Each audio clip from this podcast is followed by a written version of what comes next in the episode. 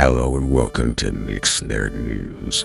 This is where you come to listen to breaking news when it comes to the nerd world. That means we have breaking video game news, movie news, and TV news. If you want to hear about the latest games, the latest movies, and everything else, stick around.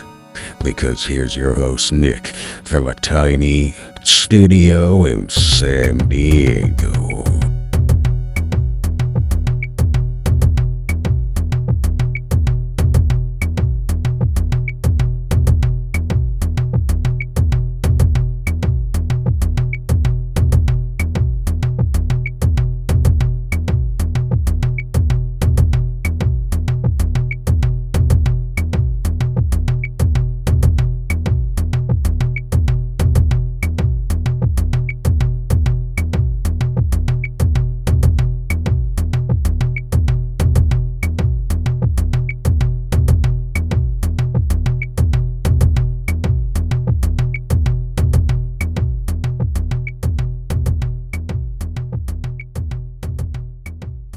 What is up? What is up? What is up, my friends, family, fans, and listeners? It is me, your host, Nick. It is episode 292. That is right. We are at episode 292. We are almost to 300. It is December 13th. December 13th, people. Can you believe it? I sure can't. Then again, I can't believe what day it is half the time. We record these episodes. How you guys doing? Did you guys watch the Game Awards last week? Definitely going to talk about that. Did you guys hear about the Golden Globe nominees? We'll talk about that. Hey, guess what? Godzilla Minus One, still in theaters. I saw that last night. We are going to talk about that. Those are our top three stories today. Are you surprised? Probably not. What else is going on? You guys having fun? You excited for the holidays? We're in what? I think our fifth night of Hanukkah. Hanukkah started on Thursday. 1, 2, 3, 4, 5, 6. Sixth night. You got a couple more nights over there for you guys. Christmas is in 2 weeks. Whole lot going on, right? Whole lot going on. Well, under 2 weeks. 12 days to be exact. So, lot going on. Quick stuff before we get too deep into things. The website is live once again. We have switched to a new platform, a new website host. Hope you guys are enjoying the new layout, the new format. You guys can subscribe to all of the major podcast platforms that we are on, including Amazon Music, including iHeartRadio. Guess what? Spotify. Looking for Google Podcasts? We got it. You're looking for Apple Podcasts? We got it. They're all there. Links to all of them. Players for all of them. If you want to listen right in your browser, you can listen to the show right in your browser without having to click on any fancy subscriber base or hosting thing. It's all there. NicksNerdNews.com. Check it out. Don't forget to follow us on social media. We're on Instagram. We're on Threads. We're on Twitter. We're on Facebook. I use my personal TikTok for the show. Just search Nick's Nerd News or The Nick DeFalco. You guys will find us in all those fun places. Always giving quick updates on the show. My TikTok, I do some other fun, nerdy type things. Go check those out. And like, share, subscribe everywhere across the board. Don't like, don't share, don't subscribe. Do whatever you want to do. I'm not forcing you. I still love you guys. Anyway, that is just a quick roundup of what's going on. Let's get straight to the news, shall we?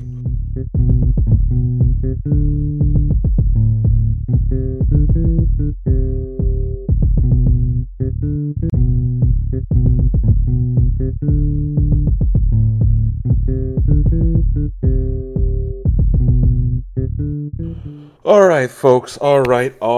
What is going on in the gaming world? Well, quite a bit, because the Game Awards happened last Thursday. But we got other things to talk about too. So, we finally got confirmation that The Last of Us will be getting a Season 2. We did know that. But now we have a potential release date. HBO has announced that The Last of Us Season 2 will more than likely drop sometime in 2025. So just keep that on the noggin. And as you prepare for next year, it won't be here next year.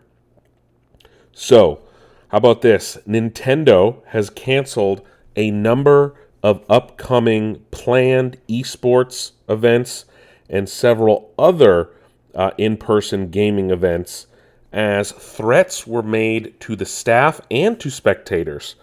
The Nintendo Live 2024 Tokyo was postponed, as well as other upcoming Japanese events, after a threat was made. So Nintendo employees have received relentless threats that were targeting spectators, attendees, and Nintendo Live staff, forcing the cancellation. It was supposed to take place in January, from January 20th till the 21st. It has been canceled. The Splatoon Koshin 2023 National Finals were also postponed. So the World Championship for Splatoon, Mario Kart 8 Deluxe Challenge Final Stage, and Mario Kart 8 Deluxe World Championship have all been postponed as well. No official new date has been announced. So just be on the lookout for that if you're looking forward to those events.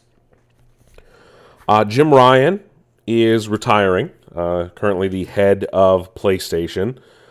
He will be leaving his role early next year, if I remember from the original announcement. Well, they had a big party for him last week, and he was gifted one of the coolest PlayStation 5s I have ever seen.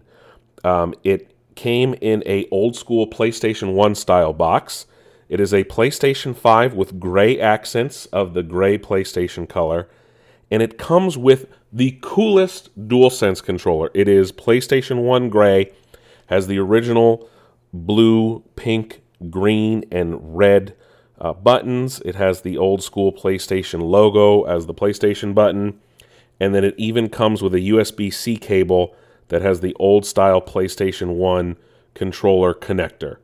I need this controller. I need this controller. I need this controller. And I wish they would make it as a special controller. Why did they do this as a one-off? It reminded me of the time I almost was so close to getting the 20th anniversary PlayStation 4 that was all PlayStation gray with the PlayStation 4 DualShock 4 controller that looked like an old-school DualShock 1. Oh, man. I love old-school PlayStation stuff. The PlayStation was my first console. I've talked about it a lot. I still have it.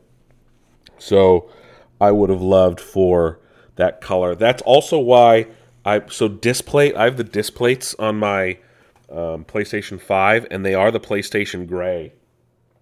So I do technically have a PlayStation gray PlayStation 5, but it's not official. So, but if you guys want to check that out, the pictures are floating around the internet. So the Game Awards. A lot of games were announced. So before we get to the winners and the losers at the awards, I want to go over the plethora of games that were announced. And I'm telling you, there were a fuck ton of them announced.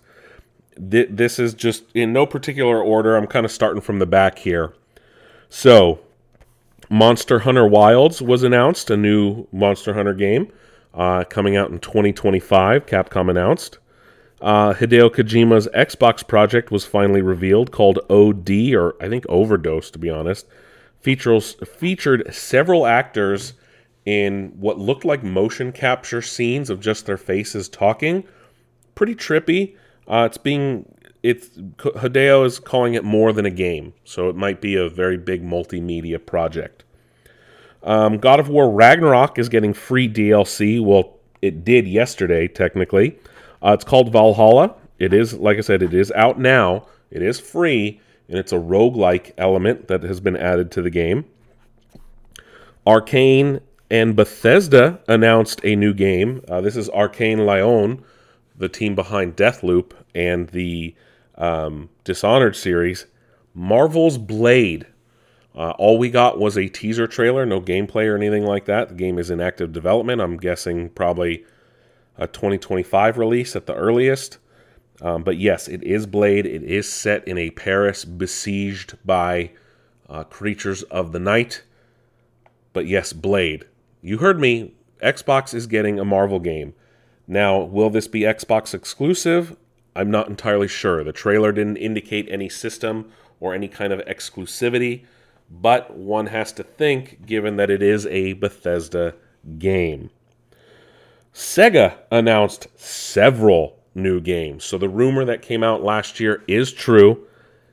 Sega has announced future installments, including trailers for all of them. Well, not trailers, but little snippets for all of them.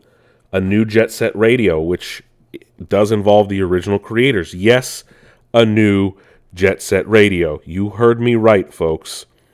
Let me see. A new Shinobi, a new Golden Axe, new Streets of Rage, and, of course, Crazy Taxi. I did my best to do that.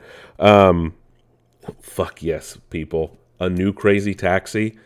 It looks like it might change up the formula a bit. That's understandable.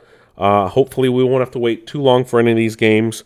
But, like I said, Jet Set Radio, huge, huge comeback. But the original creators are involved in the reboot. Sega co-chief operating officer and Sega of America CEO Shuji Utsumi did share the news in an interview with the Washington Post, saying, quote, "The concept of games like Jet Set Radio is advanced. The original creators are involved again, and it's time now. It's a good time when people can appreciate all kinds of concepts." I am so, so stoked on that. Let me give you a little more info on that, on Hideo's game, OD. He is working with Jordan Peele on it, so Jordan Peele and himself appeared at the Game Awards. Hideo was going to be there. He's besties with Jeff Keighley. But there was that. Hold on. I guess that's not coming up. We're not talking about that. The Finals, a new game from former Battlefield developers, was released. And it's a new hero shooter type. It did so well that it was able to amass 200,000 concurrent players in its first 12 hours. How wild is that? In 12 hours, this game was able to pull in 200,000 players. That's wild. Hello Games, the team behind No Man's Sky, announced their new game, Light No Fire. Final Fantasy XVI had new DLC announced for spring of next year. Team Ninja showed off their new PlayStation exclusive Rise of the Ronin, which is set to release March 22nd, 2024. That is a new ninja or Ronin. Ronins are samurai. Samurai-style game. Looks really good. Team Ninja has never made a bad game, realistically. Ubisoft says Skull and Bones will release on February 16th, 2024. No one's holding their breath. Don't Nod, the team behind Life is Strange, announced their new game, Lost Records, Bloom and Rage. That looks very interesting, releasing sometime next year. Bandai Namco finally announced their new Dragon Ball Budokai Tenkaichi game, Dragon Ball Sparking Zero. No release date announced there. Fortnite showed off new trailers for Rocket Racing and its Fortnite Lego. Those are both live, and you are able to play them right now. We also learned a bit about Fortnite Festival, and Epic is trying to make it a priority to get old Rock Band musical peripherals working with it. And it apparently, which I like that idea. It sucks that it's within Fortnite, but we may get a new guitar controller for Fortnite Festival as early as January. Peripheral manufacturer PDP posted on Twitter saying, quote, "Rock on this January." And it was several different rock emojis and what looks like a guitar controller was shown off. We'll see, though, what that's for. Let me see. Moon Studios, the team behind Ori and the Blind Forest and Ori Will of the Wisps, announced their new game that's set to release quarter one next year, No Rest for the Wicked. Looks to be a fantasy-style game. Ex-BioWare devs showed off their game Exodus, which looks wild and has some similar themes to Mass Effect. The team behind Untitled Goose Game announced their new game Big Walk, set for 2025, and it looks to be a multiplayer game. It doesn't look interesting. Ikumi Nakamura, who used to work for... who's that? The game, the team, the Bethesda studio that made Hi-Fi Rush and Ghostwire Tokyo. I can't think of their name right now. She left that studio last year. She became an industry darling. She showed off her new game, Kimuri.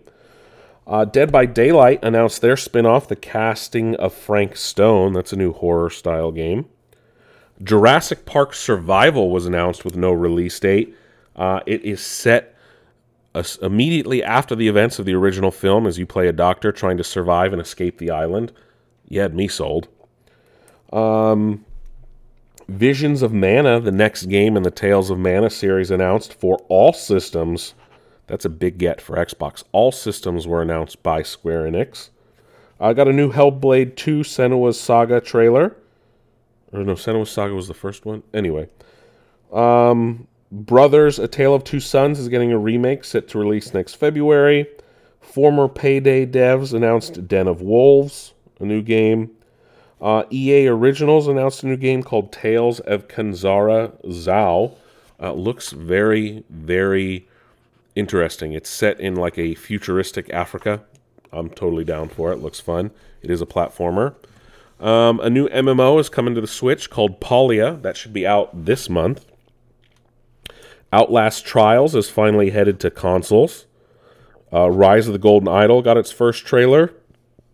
Lightspeed Entertainment, or Lightspeed LA, I should say, showed off their new game, The Last Sentinel, in a new trailer. That game, whatever it ends up being, looks really cool if they land the story on that.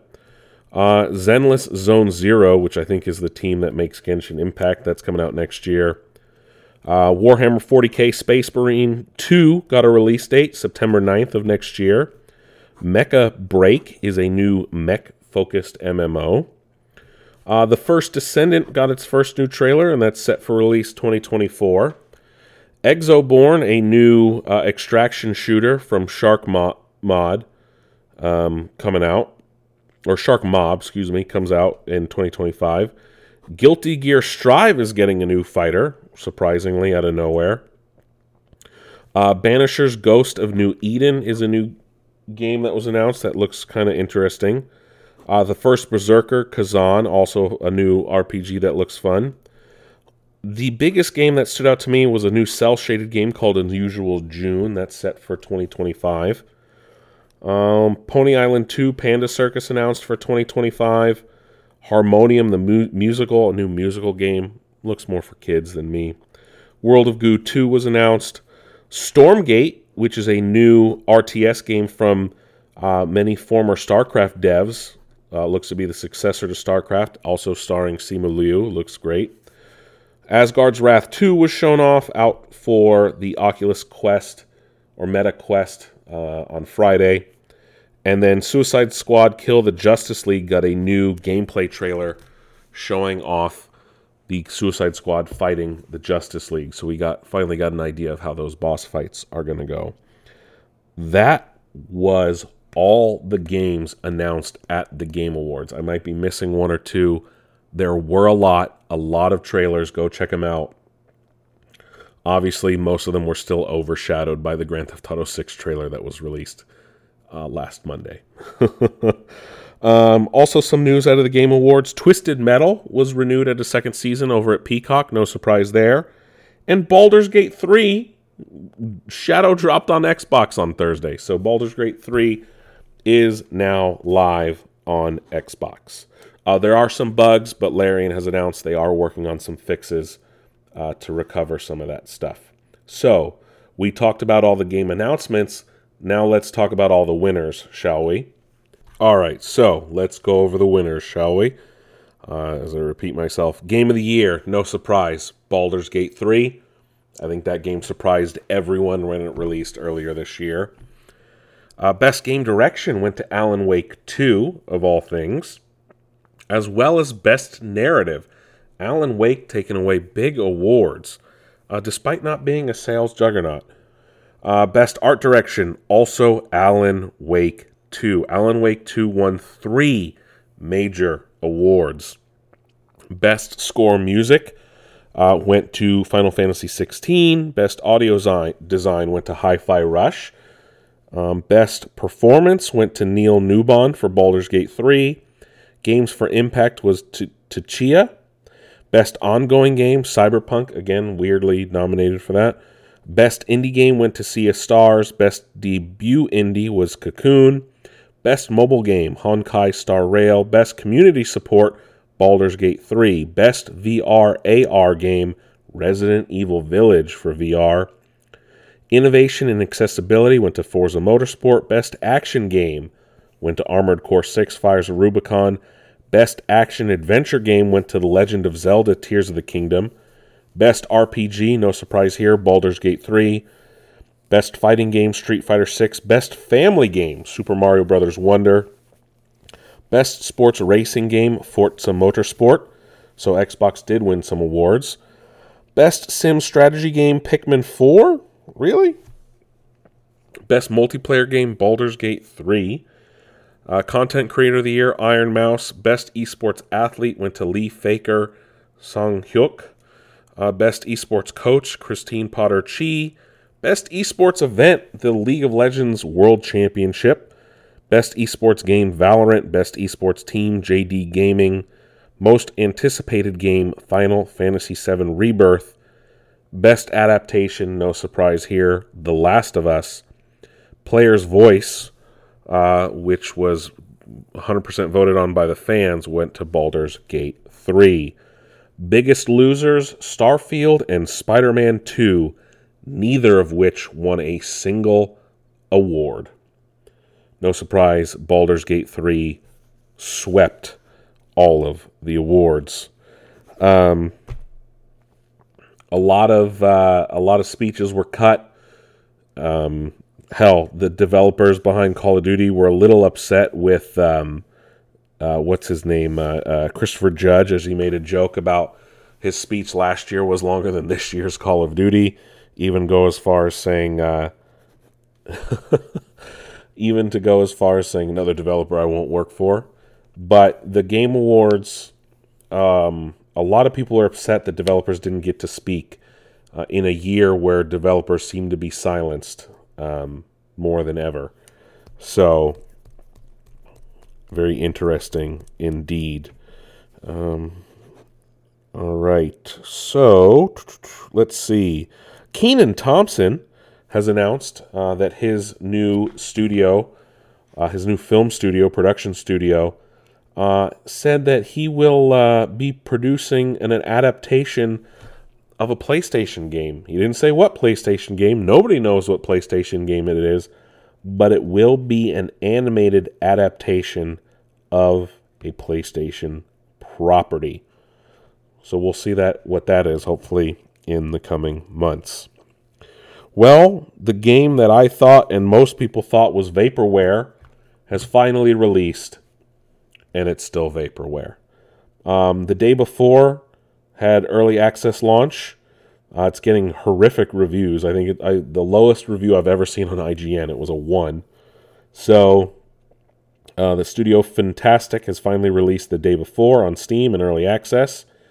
And negative reviews on the page. It's, even though it's an MMO, it's more like an extraction shooter. It's not an open world game or an MMO. People were falling through the map. I guess it's broken, and it shouldn't even be in early access. People people knew this game wasn't real from the beginning. Player count dropped almost 90% in the first 4 days.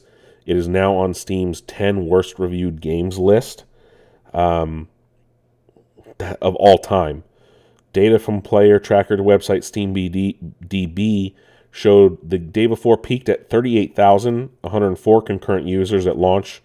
4 days later, the game was at 4,125. Meanwhile, The Finals, a game nobody knew about, announced at the Game Awards, hit 200K in that same time frame. That's crazy. That it, like I said, The Finals hit over 200,000. And by the weekend, it was at 250,000. And that's crazy. It has an overwhelmingly negative rating, with only 20% of users recommending it. It's on Steam's 10 worst user-reviewed games of all time, at 9th place. Wow. Then again, Overwatch 2 and NBA 2K24, Modern Warfare 2, Fallout 3, and a few other games are on there too, strangely. And then, to add insult to injury, fantastic, the studio behind the game has closed. They tweeted out, quote, "Today we announced the closure of Fantastic Studio. Unfortunately, the day before has failed financially and we lack the funds to continue. All income received is being used to pay off debts to our partners. Unknown, but the servers will remain operational," unquote. It was delisted from Steam. The game has been delisted. The studio is shuttered. I hate to laugh because I'm sure there were some, and I saw a couple tweets about this, I'm sure there were some legitimate people working there, but I think this game was a scam from the beginning. And I'm not the only one who thinks that. Some people paid $40 for that game in early access. This is just DayZ and Rust. Their dev teams trolled the day before. That's wild. The DayZ team tweeted, quote, "Not long after this statement was released, the developers behind DayZ and Rust decided..." Oh, sorry. Let me get the actual quote. Wow.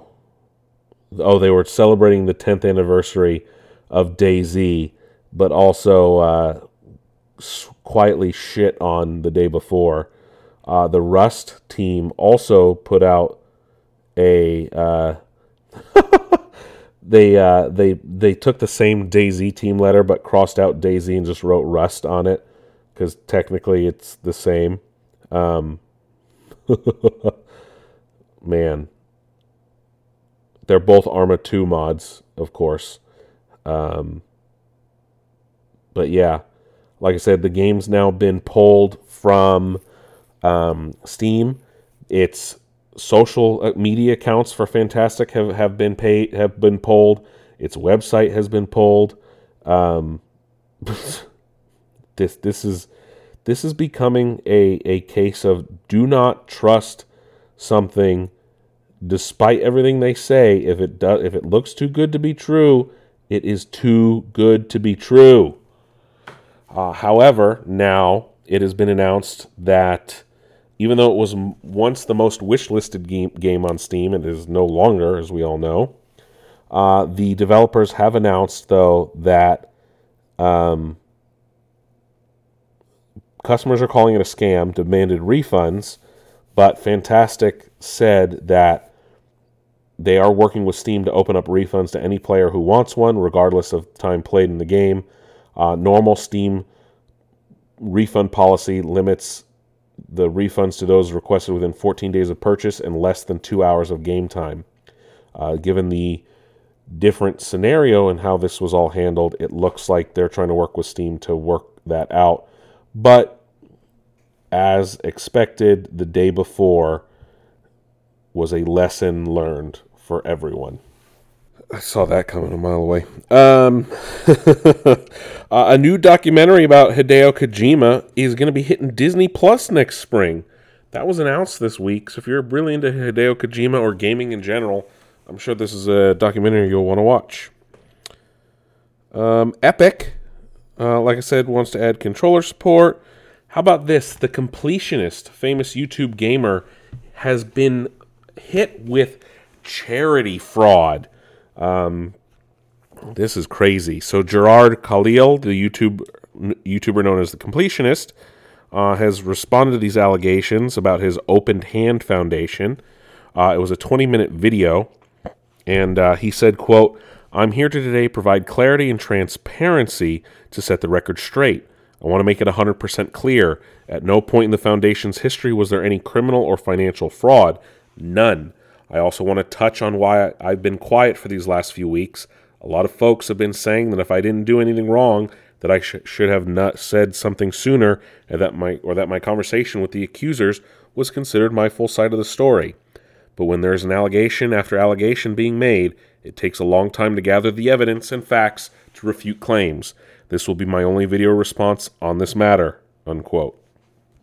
So, there's some other things, but the Open Hand Charity, the Open Hand Foundation, has been accused of keeping public donations despite claiming the money is being spent on dementia research. YouTuber Carl Jobst and some ordinary gamers uploaded videos of their investigation into Khalil and the Open Hand Foundation. The pair alleged that the Open Hand Foundation, which was founded by the Khalil's father Charles in memory of Khalil's mother Karen, apparently all four siblings of Khalil play an active role. According to its website, has more than $600,000 in donations untouched in the bank account, and that has no evidence of paying that money anywhere to or in organizations or work against dementia. It's very interesting to see how this will all play out as time goes on. Let's see, Mark Wahlberg says there is a script for Uncharted 2, despite the fact that no word has been made about any potential sequel. On the direct, Mark Wahlberg said that, quote, "I've heard lots of different ideas. I know somebody's written a script and they're still working on it, and it can consist of having the mustache the whole entire time, which completely makes sense. Obviously, in that final scene, I have the mustache," unquote. I watched Uncharted finally a while back. It was not a good movie. Not in my opinion. I love the games. The movie just was not great. Not great. There's been a lot of hubbub in the Zelda community as of late, as the Legend of Zelda producer Eiji Onuma has said he doesn't care about the chronology. He was doing interviews with IGN, and they asked him about how it fits into the Zelda timeline that a lot of people listen to, and said that the games are more like myths or legends surrounding Link and Ganondorf instead of being explicit canon, saying, quote, "I think, just as you say, this is a series that really lends itself well to each person playing, then thinking back and interpreting the story elements in their own way. We have these major players in each game with Zelda and Ganon and Link, and they each surface and play their roles in potentially slightly different ways in each title. But personally, I don't like to put too much stock in the chronology of the series, because from the design perspective, that can kind of box us in and limit where we're able to take the story as we continue making games in the series. And so I do think it's something that is best for people to interpret on their own. And yeah, I was kind of agreeing with many of the things you said," unquote. So there you have it, folks. It's official from Nintendo, or the developers behind Zelda. There is no Zelda timeline. They're just different versions of myths and legends. Gamers are mourning this week after Embracer Group and publisher PlayOn have confirmed that Free Radical Design has closed. PlayOn stated, quote, "It is with a heavy heart that we must announce yet another difficult decision. Today we have to confirm the official closure of Free Radical Design and say goodbye to many remarkable, talented, and hardworking people. We are beyond grateful for their incredible contributions to PlayOn and wish them the best of luck and successes on their professional journey from here on out," unquote. That was on LinkedIn. What we heard on Monday, though, that the Free Radical Design was shut down. If you're wondering why I'm focusing on this, that's because Free Radical Design was working on the next game in the Time Splitters franchise. If you try to go to the website for Free Radical Design, it was closed. Obviously, now we know it has closed. No word, though, has been made on the future of Time Splitters, unfortunately. And I do hope those developers find new jobs soon. Another major death in the gaming industry was announced. The Entertainment Software Association of America has announced that E3 will no longer take place in any capacity. No future installment of E3 will take place. It is essentially dead. In a statement on Twitter and via the Washington Post, the ESA wrote, quote, "After more than 2 decades of serving as a central showcase for the video game industry, the ESA has decided to end E3. ESA remains focused on advocating for ESA member companies and the industry workforce who fuel positive cultural and economic impact every day," unquote. This is after most of the major studios pulled out and indicated that they would not return. This is not the first time they did that, but it was the final nail in the coffin for E3, the Entertainment Expo. What was the third one? I can't even remember what the hell the three of them stood for. Electronics Entertainment Expo, that's what it was. So, E3 has tried to experiment in the last few years, finally allowing public attendees, but it's kind of lost its muster, as most of the studios have kind of held their own showcases year after year after year. The Game Awards has taken a lot of E3's thunder. Gamescom is much bigger in Germany, in Cologne. Personally, I think whatever the future is, something if the major developers and publishers ever got together again, they should do something like Gamescom, where it's several days of devs of industry only, followed by several days open to the public, and then the industry's out of there, and it's not an overload of people, right? Granted, they all have their own thing. PlayStation has whatever they call their fan event. Xbox has Fan Fest. Nintendo does Nintendo. It's interesting to see where it can go in the future, but ultimately, no more E3, and I think it might be better for the industry as a whole. We'll see, though, how it affects things in the future. Disney has finally commented on the whole Knights of the Old Republic situation.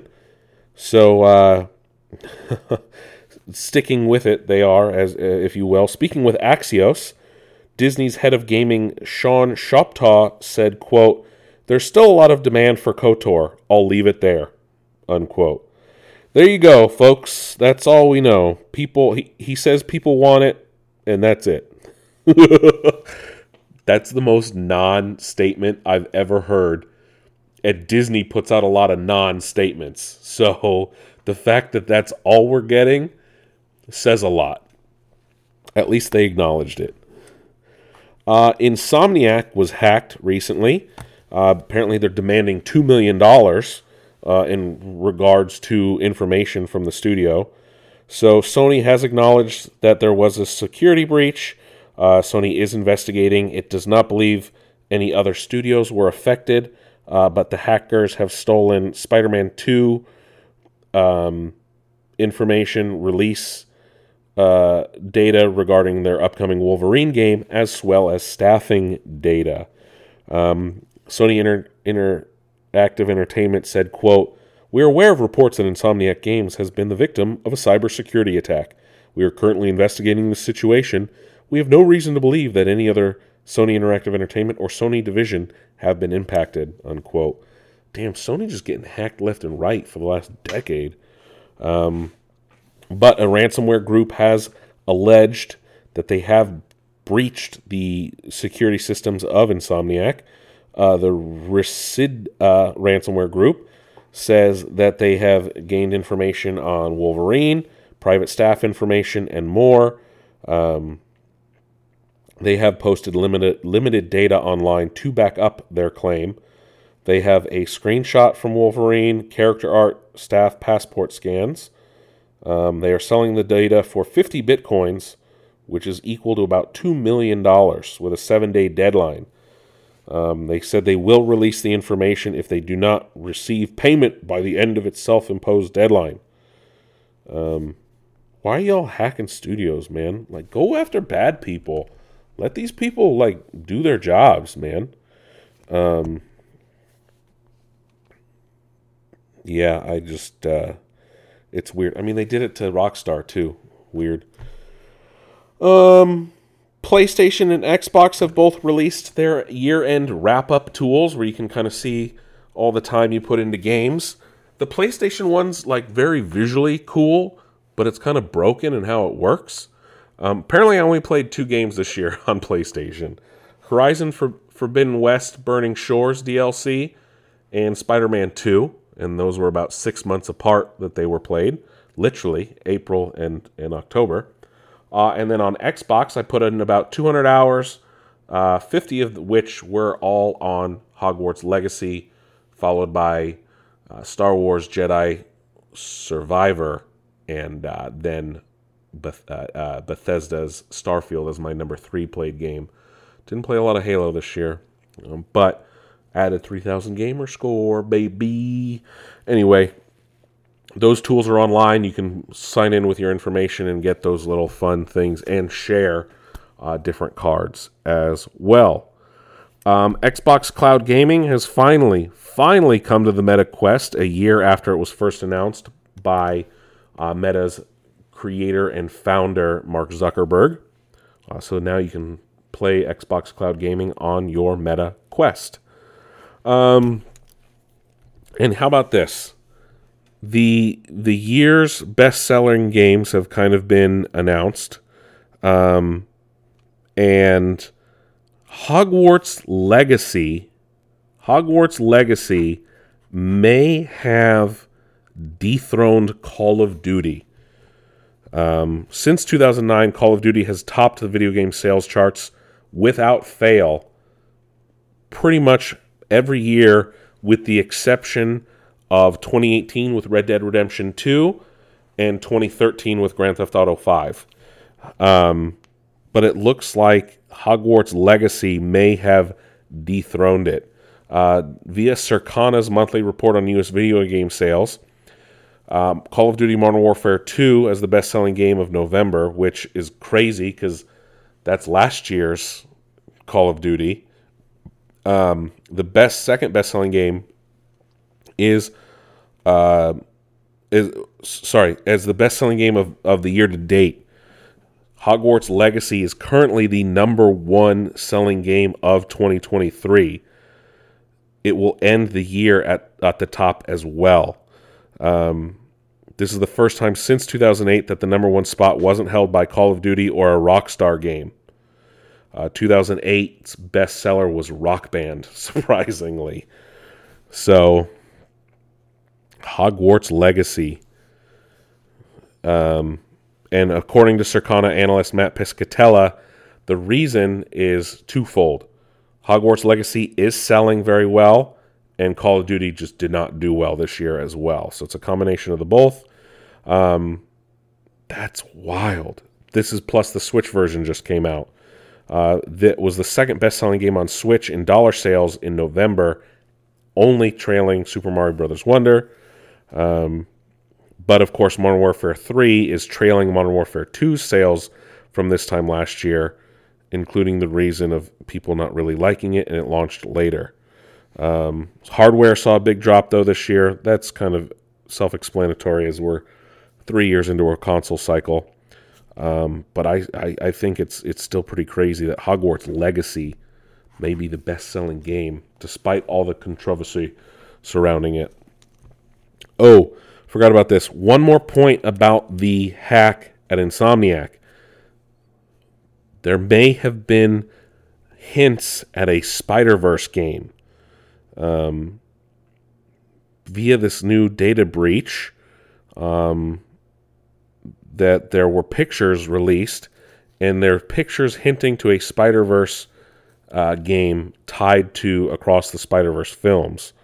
I wonder, though, if it just had to do with that scene in Spider-Man 2.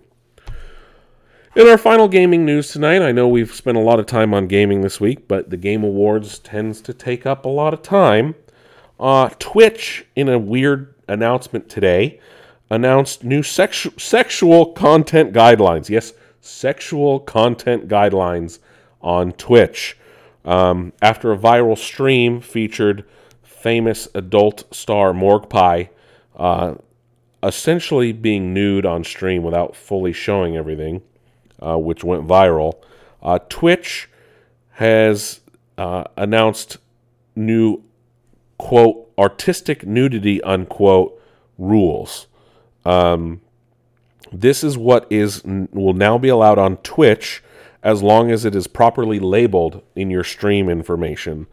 Content, quote, content that deliberately highlighted breasts, buttocks, or pelvic region, even when fully clothed.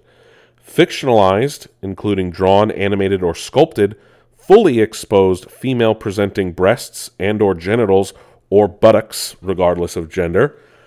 Body writing on female presenting breasts and or buttocks, regardless of gender.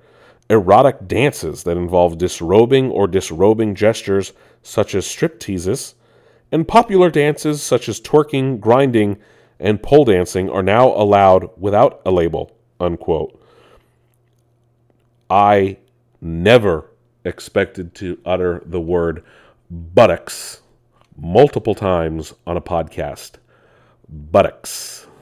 There's a full post and fact page if you guys want to learn more, as sexual content seems to be on the rise on the platform, especially with the whole hot tub meta that happened a few years back with Amaranth and several other big-name Twitch streamers. That is it for gaming today. Why don't we head on up the 5 freeway and check out what's going on in Hollywood, shall we?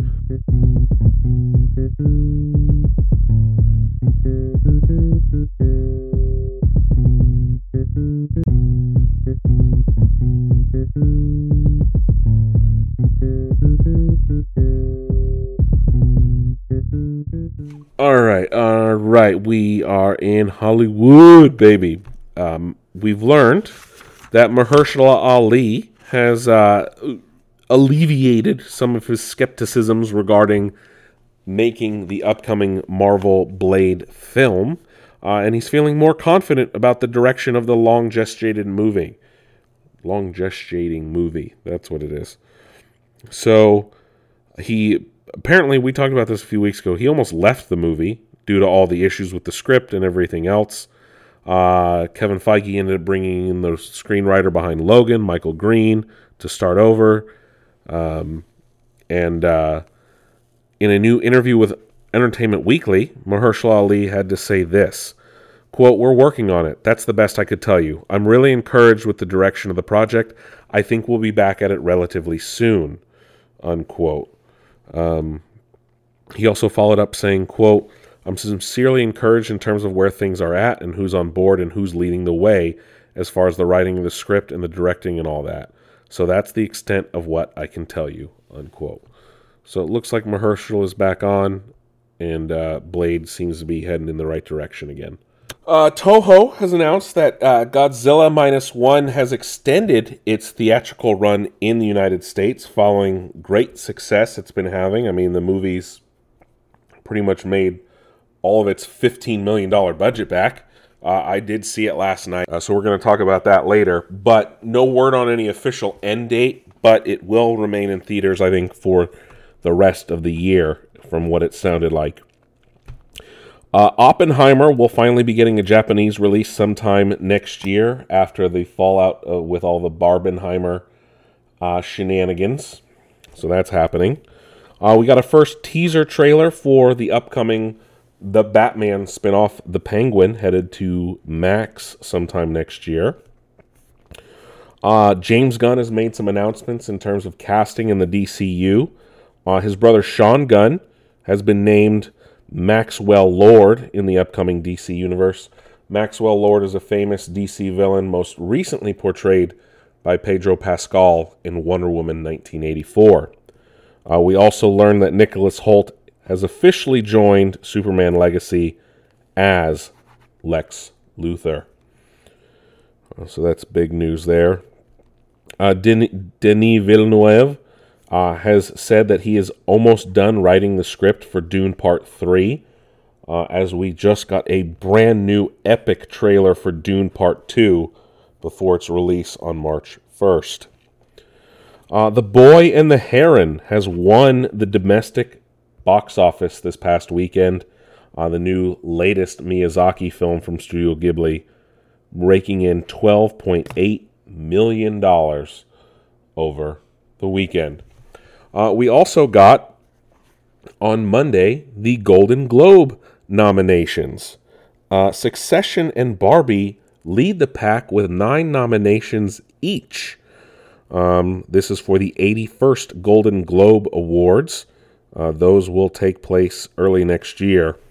Golden Globe nominations are following: Best Motion Picture Drama, Anatomy of a Fall, Killers of the Flower Moon, Maestro, Oppenheimer, Past Lives, The Zone of Interest. Best Performance by Female Actor in a Motion Picture Drama, Annette Bening, Naiad, Lily Gladstone, Killers of the Flower Moon, Sandra Hüller, Anatomy of a Fall, Carey Mulligan, Maestro, Greta Lee, Past Lives, and Kaylee Spaney, Priscilla. Best Performance by a Male Actor in a Motion Picture Drama, Bradley Cooper, Maestro, Leonardo DiCaprio, Killers of the Flower Moon, Coleman Domingo, Rustin, Barry Keoghan, Saltburn, Cillian Murphy, Oppenheimer, Andrew Scott, All of Us Strangers. Best Motion Picture, Musical or Comedy, Air, American Fiction, Barbie, May-December, The Holdovers, Poor Things. Best Performance by Female Actor in a Motion Picture, Musical or Comedy, Alma Piosti, Fallen Leaves, Fantasia Barrino, The Color Purple, Jennifer Lawrence, No Hard Feelings, Natalie Portman, May, December, Margot Robbie, Barbie, Emma Stone, Poor Things. Best Performance by a Male Actor in a Motion Picture, Musical, or Comedy, Nicolas Cage, Dream Scenario, Timothée Chalamet, Wonka, Matt Damon, Air, Paul Giamatti, The Holdovers, Joaquin Phoenix, Beau is Afraid, Jeffrey Wright, American Fiction. Best Motion Picture Animated, The Boy and the Heron, Elemental, Spider-Man Across the Spider-Verse, Suzumi, The Super Mario Brothers Movie, and Wish. Best Motion Picture Non-English Language, Anatomy of a Fall, Fallen Leaves, Io Capitano, Past Lives, Society of the Snow, The Zone of Interest. Cinematic and Box Office Achievement, Barbie, Guardians of the Galaxy Volume 3, John Wick Chapter 4, Mission Impossible Dead Reckoning Part 1, Oppenheimer, Spider-Man Across the Spider-Verse, Taylor Swift, The Eras Tour, and the Super Mario Brothers movie. Best Performance by a Female Actor in a Supporting Role in any Motion Picture, Emily Blunt for Oppenheimer, Danielle Brooks, The Color Purple, Jodie Foster, Naiad, Julianne Moore, May-December, Rosamund Pike, Saltburn, Divine Joy Randolph, The Holdovers. Best Performance by Female Actor in a Supporting Role in any Motion Picture?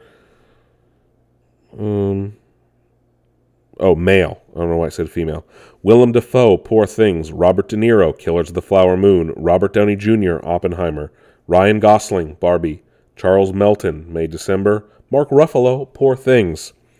Best Director of a Motion Picture, Bradley Cooper, Maestro, Celine Song, Past Lives, Christopher Nolan, Oppenheimer, Greta Gerwig, Barbie, Martin Scorsese, Killers of the Flower Moon, Yorgos Lanthimos, Poor Things. Best Screenplay Motion Picture, Barbie, Poor Things, Oppenheimer, Killers of the Flower Moon, Past Lives, Anatomy of a Fall. Best Original Score for a Motion Picture, Poor Things, Oppenheimer, The Zone of Interest, Spider-Man Across the Spider-Verse, Killers of the Flower Moon, The Boy and the Heron. Best Original Song for a Motion Picture: Addicted to Romance, She Came to Me; Dance the Night, Barbie; I'm Just Ken; Anywhere Else I'd Be a 10, Barbie; Peaches, the Super Mario brother. Peaches, peaches, peaches, peaches, peaches, peaches. Road to Freedom, Rustin. What Was I Made For, Barbie. Best Television Series Drama: Succession, The Crown; The Diplomat, The Last of Us; 1923, The Morning Show. Best Performance by Female Actor in a Television Series Drama: Bella Ramsey, The Last of Us; Emma Stone, The Curse; Helen Mirren, 1923. Imelda Staunton, The Crown; Kerry Russell, The Diplomat; Sarah Snook, Succession. Best Performance by a Male Actor in a Television Series Drama: Pedro Pascal, The Last of Us; Kieran Culkin, Succession; Jeremy Strong, Succession; Brian Cox, Succession; Gary Oldman, Slow Horses; Dominic West, The Crown. Best Television Series Musical or Comedy: Abbott Elementary, Barry, Jury Duty, Only Murders in the Building, Ted Lasso, The Bear. Best Performance by Female Actor in a Television Series Musical or Comedy: Rachel Brosnahan, The Marvelous Miss Maisel; Quinta Brunson, Abbott Elementary; Elle Fanning, The Great; Selena Gomez, Only Murders in the Building; Natasha Lyonne, Poker Face; Ayo Adebayo, The Bear. Best Performance by a Male Actor in a Television Series Musical or Comedy: Bill Hader, Barry; Steve Martin, Only Murders in the Building; Jason Segel, Shrinking; Martin Short, Only Murders in the Building; Jason Sudeikis, Ted Lasso; Jeremy Allen White, The Bear. Best Television Limited Series, Anthology Series, or Motion Picture Made for Television: Beef, Lessons in Chemistry, Daisy Jones and the Six; All the Light We Cannot See, Fellow Travelers, Fargo. And it goes on and on from there. I'm not going to read everything. Oh, they did add Best Stand-Up, so let me read that one because that's a section I really enjoy. Best Performance in Stand-Up Comedy on Television: Chris Rock, Selective Outrage; Sarah Silverman, Someone You Love; Wanda Sykes, I'm an Entertainer; Ricky Gervais, Armageddon; Trevor Noah, Where Was I; Amy Schumer, Emergency Contact. Oh, there's better ones than that. Anyway, moving on, as we wasted a lot of time there. Anne Hathaway was being interviewed with Josh Horowitz on his Happy, Sad, Confused podcast, was talking about how she was originally cast as Felicia Hardy or Black Cat in Spider-Man 4. That never happened. So Spider-Man 3 came out in 2007. Obviously, The Dark Knight came out in 2008, and then we ended up not getting Spider-Man 4, and Anne Hathaway went on to star as Selena Kyle, Catwoman, in The Dark Knight Rises. She said, quote, on the podcast with Josh Horowitz, quote, "That's how I hold it. The way I hold it is that if the movie had gotten made, I don't know if I would have been considered, because I don't know if Nolan would have said, no, she's occupied in another universe. As an actor, you don't know this on day one, but you learn to just go, you know what? The right role finds the right person, and sometimes it's you, and sometimes it's not. So when it doesn't happen, just trust deeper and keep going. Just keep going," unquote. Interesting. Destined to play similar roles in different comic universes. Paramount Global has announced that Showtime will be changing its name next month, becoming Paramount Plus with Showtime, confusing everyone. But essentially, just, you know, there already is a Paramount Network. Showtime is essentially becoming Paramount Plus with Showtime, as several Paramount Plus exclusive shows will begin airing on the Showtime network next year. We've learned that Saw 11 will be released and is set for a release in September of 2024. Disney Plus has announced a new Marvel show based on the Black Panther character. It will be called Eyes of Wakanda. It will be hitting Disney Plus sometime in the future. Paddington is getting a musical adaptation for the stage. Several DC movies, including several Snyderverse films and The Batman, are headed to Tubi, of all places. Netflix opened up about its most-watched shows in the first half of 2023 in a new report. So, in a new press release from Netflix, they will are planning to publish What We Watched, a Netflix engagement report, twice a year. Looks like that's kind of kowtowing to what happened with all the actor strikes. In its first report, Netflix has revealed that the show with the most hours viewed was the first season of The Night Agent, with 812 million hours viewed globally. Some other noteworthy stats in the top 10 include Wednesday Season 1 with 507.7 million viewing hours. Queen Charlotte and the fourth season of You both had over 440 million hours viewed. And this is only shows and hours viewed between January and June of this year. So no data yet for Scott Pilgrim Takes Off or Squid Game The Challenge. But this is a big deal for Netflix to finally release this information. Sad news to report. Andre Brower, star of Brooklyn Nine-Nine as Captain Raymond Holt, has passed away at the age of 61 due to a recent illness. Holt is one of my favorite characters on Brooklyn Nine-Nine. Andre Brower is a great actor. I've seen him in many things. He voiced Darkseid almost perfectly in Batman, Superman, Doomsday. So good. But, Bone? The Whoop. Andre Brower, his castmates from Brooklyn Nine-Nine all released lovely statements talking about working with him. He's going to be missed. Nine-Nine. Home Alone and several other movies have been added to the National Film Registry, including Terminator 2 Judgment Day. So, these are part of the Library of Congress's selections for the National Film Registry. And this means they'll essentially be saved forever.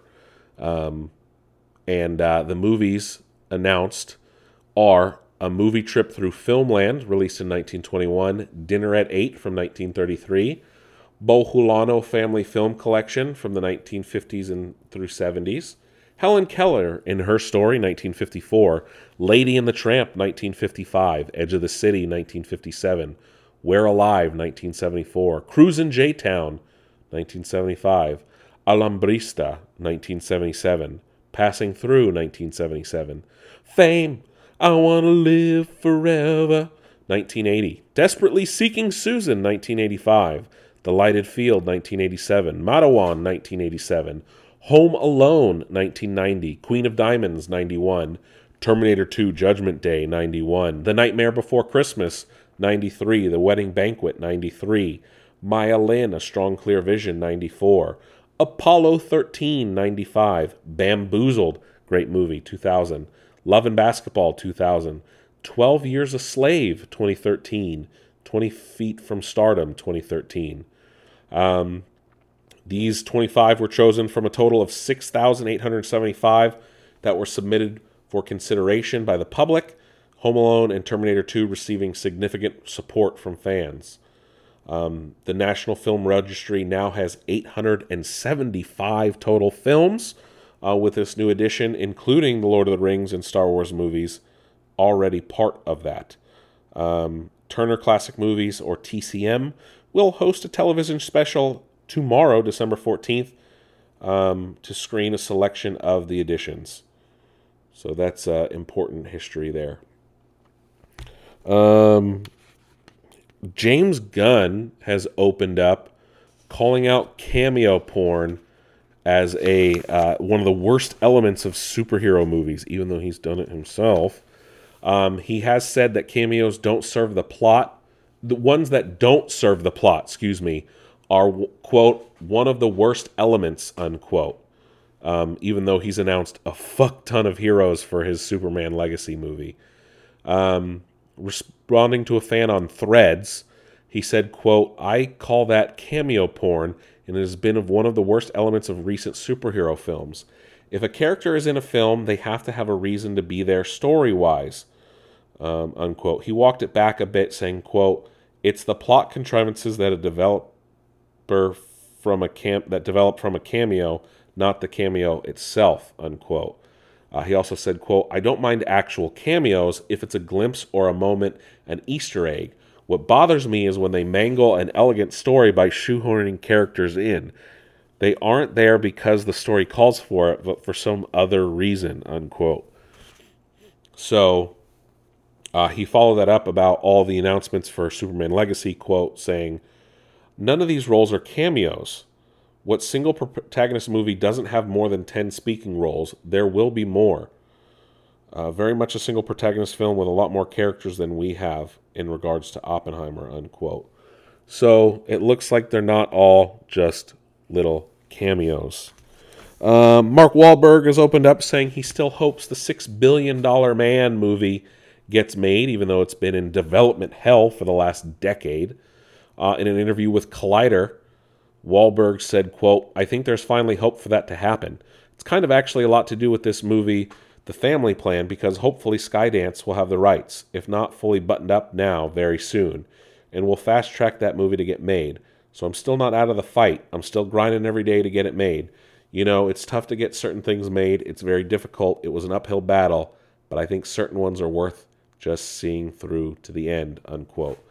The $6 billion Man, of course, is based on the show from the 1960s and 70s, The $6 Million Man, in which a man nearly dies and is given all kinds of technological advancements to survive.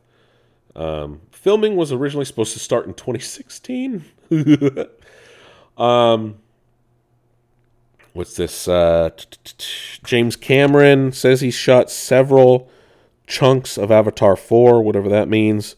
Got a new trailer for Kung Fu Panda 4. That's right, Kung Fu Panda 4, which sees the return of Ian McShane as Tai Lung. And of course, Jack Black back as Poe. And then I do want to talk about, before we review Godzilla, I do want to talk about an interview that Adam Driver had with Rich Eisen recently. And he was talking about the story arc of Kylo Ren and how it changed. And it looks like JJ is the one who fucked all this up. So Adam Driver said, quote, I had an overall arc in mind that he wanted to do, which then changed, unquote, referring to J.J. Abrams. He followed up with said, quote, his idea was almost the opposite journey of Vader, where Vader starts the most confident, the most committed to the dark side, and by the last movie, he's the most vulnerable and weak. And he wanted to start at the opposite, where this character was the most confused and vulnerable, and by the end of three movies would be the most committed to the dark side, unquote.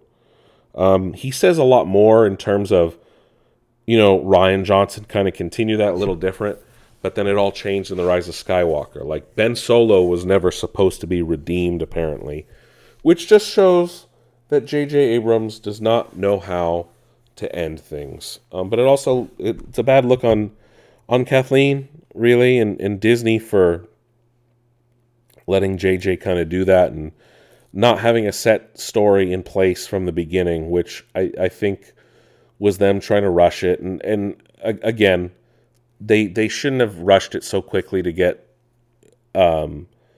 Episode 7 out the door. And I think they're doing it because of the age of Carrie and Mark and Harrison. But it had only been 10 years since Revenge of the Sith. So I think there was a hesitancy, and I think there was a rush at the same time. But they really should have knocked out an overarching story for all three films with the three directors. There wouldn't have been, you know, creative differences. There would have been a cohesive thing set in stone. It wouldn't have changed from film to film. I don't get me wrong. I don't hate the sequels. I don't hate them. They're not perfect. They're not. Neither is the original Star Wars. But they could have been better. I still think The Last Jedi is the best of the three. I know other people think it's The Force Awakens. There's a whole lot going on, but I mean, we can talk about this till the cows come home, but we're not. We're not. So let's talk about Godzilla Minus One, though, huh? Let's do that.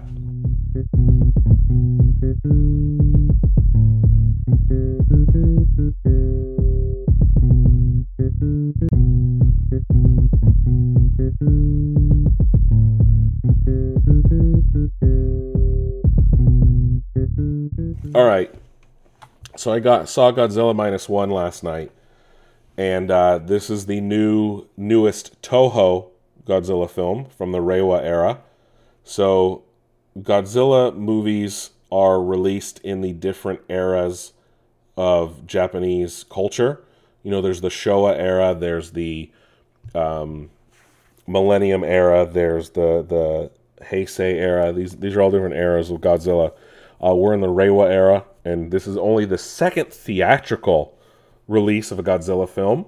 There's been 4 Toho Godzilla projects under the Reiwa era. There was Shin Godzilla in 2016. There was Godzilla Singular Point, which was last year on Netflix anime. And then Godzilla Earth, that was over several years back. I didn't particularly care for that adaptation. But this film, which was written and directed by... So written, directed, and visual effects headed by Takashi Yamazaki. Yes, he is a visual effects supervisor. I think that benefited the film more than anything. It was done on a $15 million budget, maybe less. About 2.2 billion yen, Japanese yen. It's already made almost $60 million. So it's made its money back and then some. So it's doing very well. The movie goes back to... It's the 37th film in the Godzilla franchise. The 33rd Toho Godzilla film. Like I said, it's in the Reiwa era.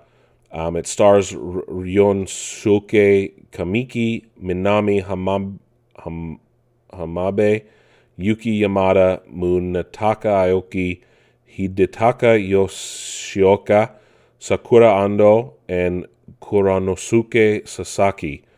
It is set in post-war Japan, going back, like the original was set in 1954, the same year it was released. This film takes place between 1945 and 1947. It is a great film. It sparingly uses Godzilla in a perfect way, if you ask me. It's already been nominated for Best Visual Effects at the Academy Awards, which is wild. When did those announcements... when did the nominees... Oh. The nominees will be announced in January. Why... Oh, he's a finalist for it. Never mind. That makes more sense. He's a finalist for it. Anyway, like I said, it is Toho. This movie is so good.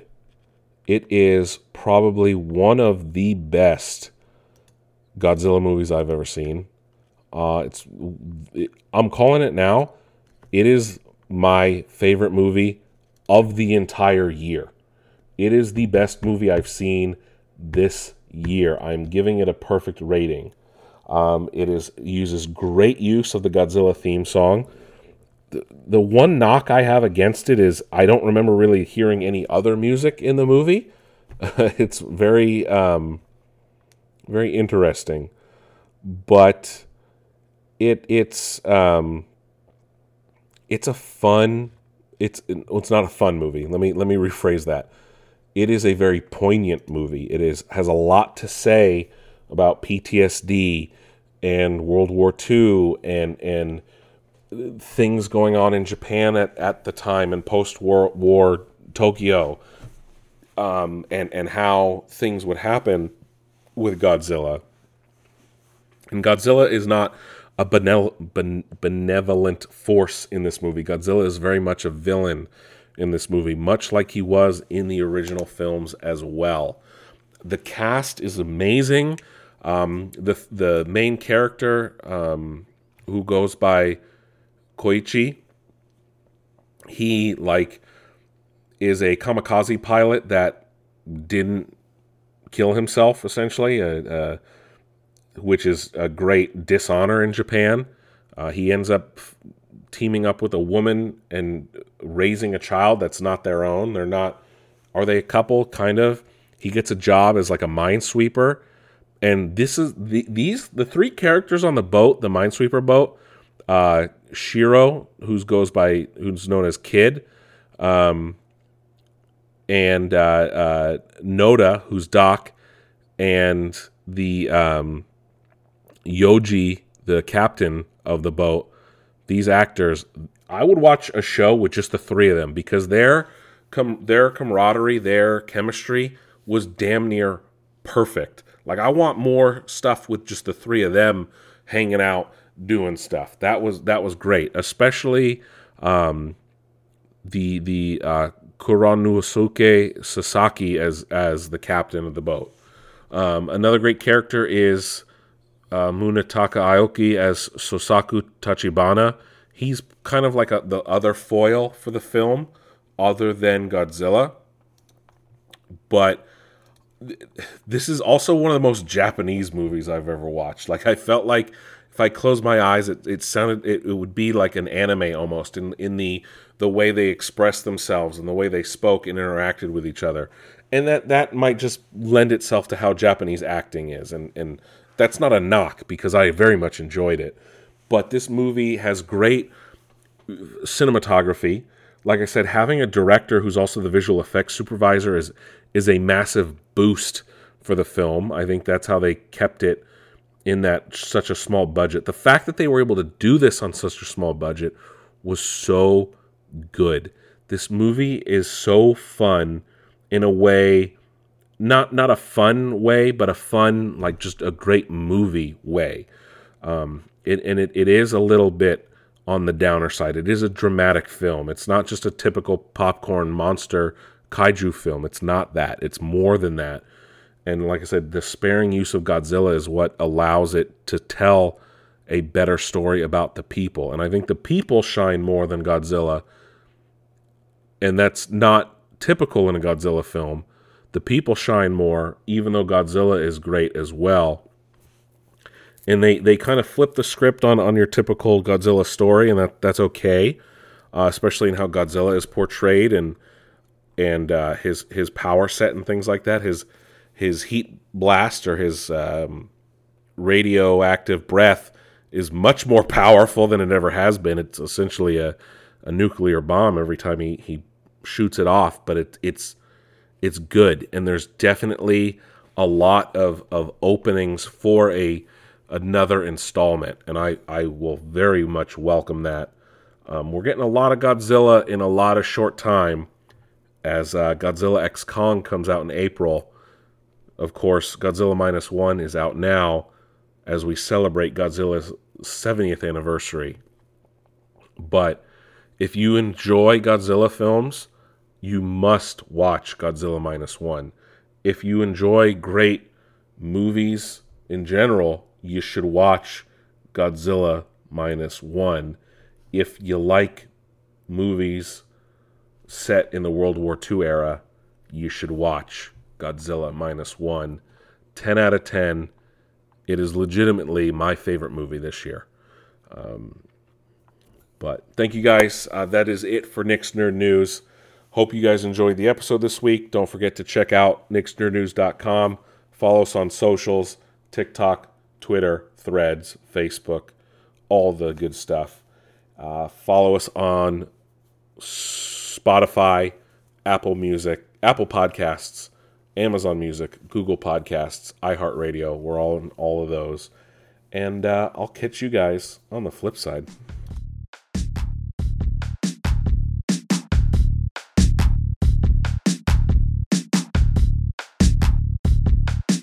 This has been a production of Nick's Nerd News.